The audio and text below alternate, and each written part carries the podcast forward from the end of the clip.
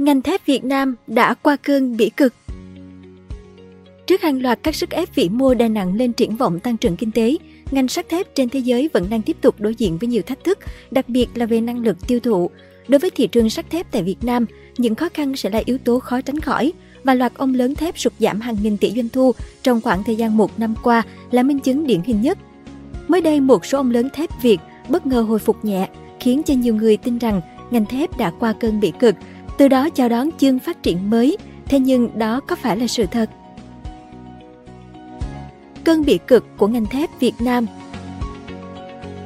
còn nhớ tại Đại hội đồng cổ đông thường niên năm 2022, ông Trần Đình Long, Chủ tịch Hội đồng Quản trị Tập đoàn Hòa Phát, từng cảnh báo kết quả kinh doanh năm 2022 của các doanh nghiệp ngành thép sẽ rất thê thảm và không ngoài dự báo.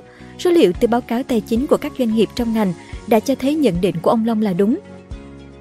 Các doanh nghiệp lớn như Hòa Phát, Nam Kim, VN Steel đã từng lần lượt báo lỗ kỷ lục trong quý 4 năm 2022 khi tiêu thụ thép giảm theo giá bán. Hòa Phát là một trong những doanh nghiệp đầu tiên công bố kết quả kinh doanh với mức lỗ gần 2.000 tỷ đồng trong quý 4 năm 2022. Trong khi đó, cùng kỳ năm trước, doanh nghiệp này lãi hơn 7.400 tỷ đồng. Lỗ quý thứ hai liên tiếp kéo lợi nhuận cả năm giảm hơn 3 phần tư, từ mức hơn 34.580 tỷ đồng về còn hơn 8.400 tỷ đồng. Ngay sau đó, Tổng công ty thép Việt Nam VN Steel cũng báo lỗ hơn 410 tỷ đồng trong quý cuối năm 2022, nâng mức lỗ thêm 93% so với cùng kỳ. Tính chung cả năm, VN Steel lỗ hơn 820 tỷ đồng, trong khi năm 2021 có lãi gần 860 tỷ đồng. Đây là năm đầu tiên doanh nghiệp này có lợi nhuận âm kể từ năm 2014 và cũng là mức lỗ lớn nhất kể từ khi công bố thông tin vào năm 2011. Chung số phận công ty cổ phần thép Nam Kim NKG công bố lợi nhuận sau thuế âm hơn 350 tỷ đồng, trong khi cùng kỳ lãi hơn 450 tỷ đồng. Với hai quý lỗ liên tiếp, lợi nhuận doanh nghiệp này quay về mức âm sau 10 năm lãi hàng chục đến hàng trăm tỷ đồng. Cả năm 2022, NKG lỗ 67 tỷ đồng, trong khi cùng kỳ lãi khoảng 2.225 tỷ đồng. Nắm phần lớn thị phần ngành thép, việc ba doanh nghiệp trên báo lợi nhuận đi lùi đã phát họa nên bức tranh kinh doanh xám màu của toàn ngành.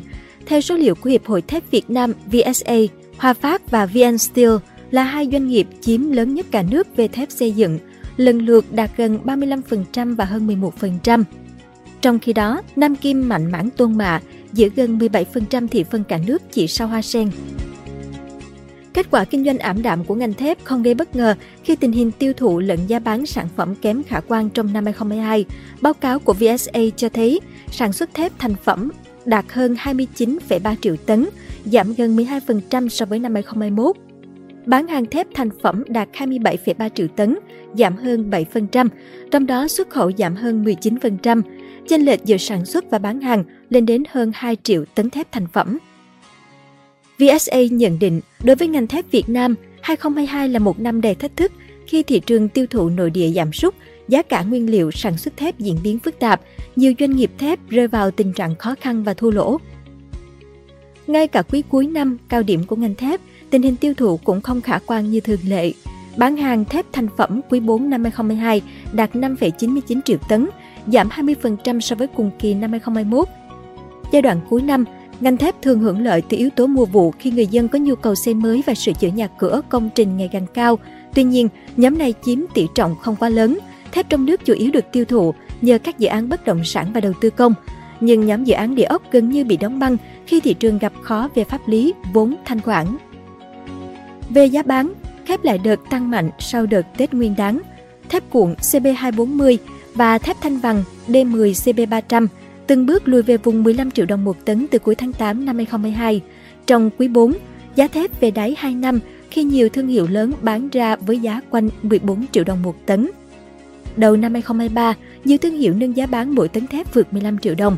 Tuy nhiên, động lực tăng giá lại là giá phôi thép nguyên vật liệu đầu vào tăng chứ không phải do nhu cầu thị trường sôi động trở lại. Lợi nhuận ngành thép có dấu hiệu phục hồi nhẹ. Đến đại hội đại cổ đông thường niên năm 2023, nhìn lại nhận định năm ngoái, ông Trần Đình Long cho rằng ngành thép năm 2022 không ngờ xấu hơn cả dự đoán.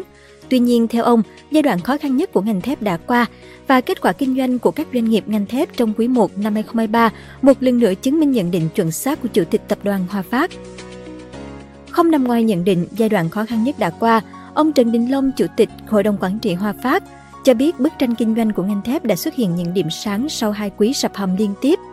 Tổng lợi nhuận các doanh nghiệp thép trên sàn chứng khoán ước đạt khoảng 500 tỷ đồng, dù còn khá khiêm tốn nhưng đã cải thiện đáng kể so với mức âm 4.700 tỷ quý trước.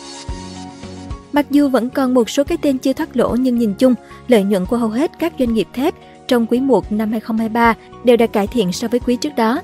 Đáng chú ý nhất phải kể đến việc Hòa Phát đã có lại trở lại bất chấp nhiều báo cáo của các công ty chứng khoán trước đó vẫn dự báo anh cả ngành thép có thể tiếp tục lỗ. Quý đầu năm 2023, Hòa Phát ghi nhận doanh thu đạt 26.865 tỷ đồng, giảm 39% so với cùng kỳ. Lợi nhuận sau thuế hợp nhất đạt 383 tỷ đồng, giảm đến hơn 95% so với cùng kỳ, nhưng đã khả quan hơn nhiều so với mức lỗ lên đến hàng nghìn tỷ trong hai quý trước đó.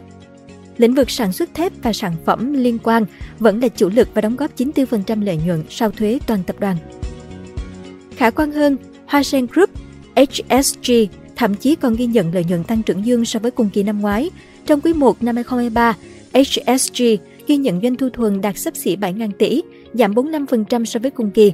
Lợi nhuận sau thuế đạt 251 tỷ đồng, tăng hơn 7% so với cùng kỳ và cải thiện đáng kể so với quý trước. Được biết vào thời điểm nửa cuối năm 2022, doanh nghiệp này đều lỗ ròng hàng trăm tỷ mỗi quý. Trong khi đó, VN Steel TVN và thép SMC cũng đều đã có lãi trở lại sau hai quý lỗ nặng, nhưng lợi nhuận vẫn còn rất thấp so với cùng kỳ. Trong quý đầu năm, lợi nhuận sau thuế của VN Steel giảm 65% xuống còn 68 tỷ đồng, trong khi SMC cũng báo lãi giảm 74% xuống còn gần 21 tỷ đồng. Dù lỗ quý thứ ba liên tiếp nhưng thép Nam Kim, NKG và Pomina, POM cũng đã có những tín hiệu khởi sắc hơn. Trong quý đầu năm, NKG không còn kinh doanh dưới giá vốn, lại gộp đạt 138 tỷ đồng. Sau khi trừ đi chi phí, NKG lỗ ròng 49 tỷ đồng, thấp hơn nhiều so với hai quý trước. Tương tự, mức lỗ 187 tỷ trong quý 1 của POM cũng thấp hơn nhiều so với số lỗ 461 tỷ của quý 4 và 716 tỷ của quý 3 năm ngoái. Cuộc khủng hoảng ngành thép vẫn chưa thể hạ nhiệt. Lợi nhuận cải thiện nhưng nhu cầu tiêu thụ yếu vẫn là vấn đề đau đầu với các nhà sản xuất thép. Theo Hiệp hội Thép Việt Nam VSA, sản xuất thép thành phẩm trong quý 1 năm 2023 đạt 6,692 triệu tấn, giảm 20,9%, tiêu thụ thép thành phẩm đạt 6,068 triệu tấn, giảm 25,4% so với cùng kỳ năm ngoái. Sự phục hồi lợi nhuận chủ yếu đến từ xu hướng tăng của giá thép trong 3 tháng đầu năm. Theo dữ liệu từ Trading Economics, giá thép thanh vàng tại thị trường Trung Quốc vào giữa tháng 3 năm 2023 đã leo lên mức cao nhất trong vòng 9 tháng. So với thời điểm chạm đáy 2 năm vào cuối tháng 10 năm ngoái, giá loại hàng hóa này đã tăng gần 26%. Tuy nhiên, giá thép sau đó đã có dấu hiệu đảo chiều và bắt đầu giảm mạnh từ đầu tháng 4 năm 2023 cho đến nay.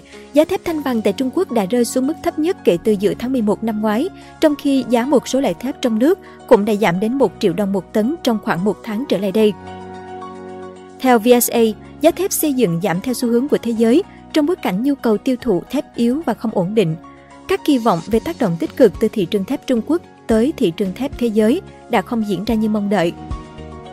Giá nguyên liệu sản xuất thép giảm là lý do để các doanh nghiệp sản xuất thép điều chỉnh giảm giá bán thép thành phẩm cho phù hợp với chi phí đầu vào.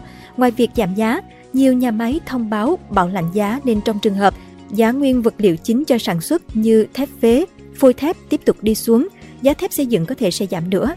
VSA nhận định. Các chuyên gia đánh giá ngành bất động sản nội địa khó khăn là rào cản lớn cho tăng trưởng ngành thép 2023. Đây là lĩnh vực chiếm tới 60% lượng tiêu thụ thép trong nước, nhưng hiện đang gặp khó khăn do khó tiếp cận nguồn vốn mới, rủi ro pháp lý vẫn hiện hữu. Đầu tư công tiếp tục được kỳ vọng sẽ tạo lực đỡ cho nhu cầu thép, nhưng đóng góp hiện tại chưa thực sự đáng kể. Ước tính tổng sản lượng tiêu thụ thép xây dựng trong năm 2023 sẽ giảm khoảng 4% trước khi phục hồi mạnh 7% vào năm 2024. Động lực tăng trưởng phần lớn đến từ sự hồi phục của thị trường xây dựng dân dụng. Chính vì thế, ngành thép sẽ tiếp tục gặp nhiều khó khăn và không thể tránh khỏi nhiều doanh nghiệp thép tiếp tục bị thua lỗ nặng. Cảm ơn bạn đã xem video trên kênh Người Thành Công. Đừng quên nhấn nút đăng ký và xem thêm những video mới để ủng hộ nhóm nhé!